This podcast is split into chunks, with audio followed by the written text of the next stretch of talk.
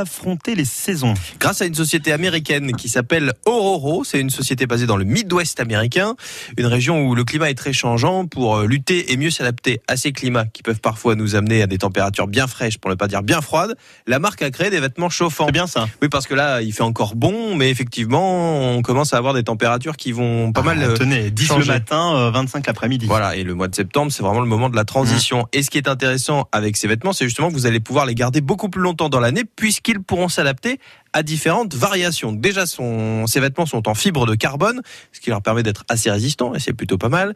Et quand je dis qu'ils s'adaptent, c'est parce qu'ils possèdent quatre niveaux de Ah, il y chauffage. a un thermostat en fait. Exactement. Vous allez pouvoir régler au fur et à mesure. Alors le chauffage, il est fourni dans chacun des vêtements euh, parce qu'il est réparti euh, sur trois zones importantes du torse. Il y a trois, on va appeler ça des, des chaufferettes euh, qui marchent. Donc il y en a une sur la poitrine gauche, une sur la poitrine droite et une dans le dos. Comme ça, ça va faire bien tout le tour de votre torse. Alors c'est exclusivement des vêtements qui se portent, euh, des vestes, des suites, des choses Ah oui, comme ça. C'est haut du corps uniquement. Eux, ils font que le haut du corps. Ils ont pas de pantalon pour l'instant. C'est probablement quelque chose qui va venir. Et pas de slip non plus. Pour l'instant, non. Mais avec vous, hein, euh, Vous Robin la batterie, elle est déjà dedans. Ah voilà.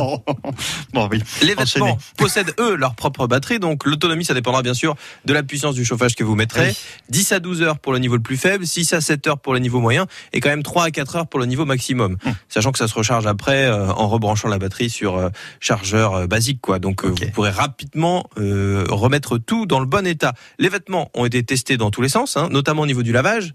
Oui, pour bien vérifier. Alors avant de le mettre dans la machine à laver, on enlève la batterie, c'est mieux. c'est mieux. C'est mieux. Mais c'était surtout pour vérifier que tous les éléments chauffants ne prenaient pas un petit coup en étant dans l'eau et en l'occurrence ce n'est pas le cas. Donc vous n'aurez pas de souci à vous faire là-dessus.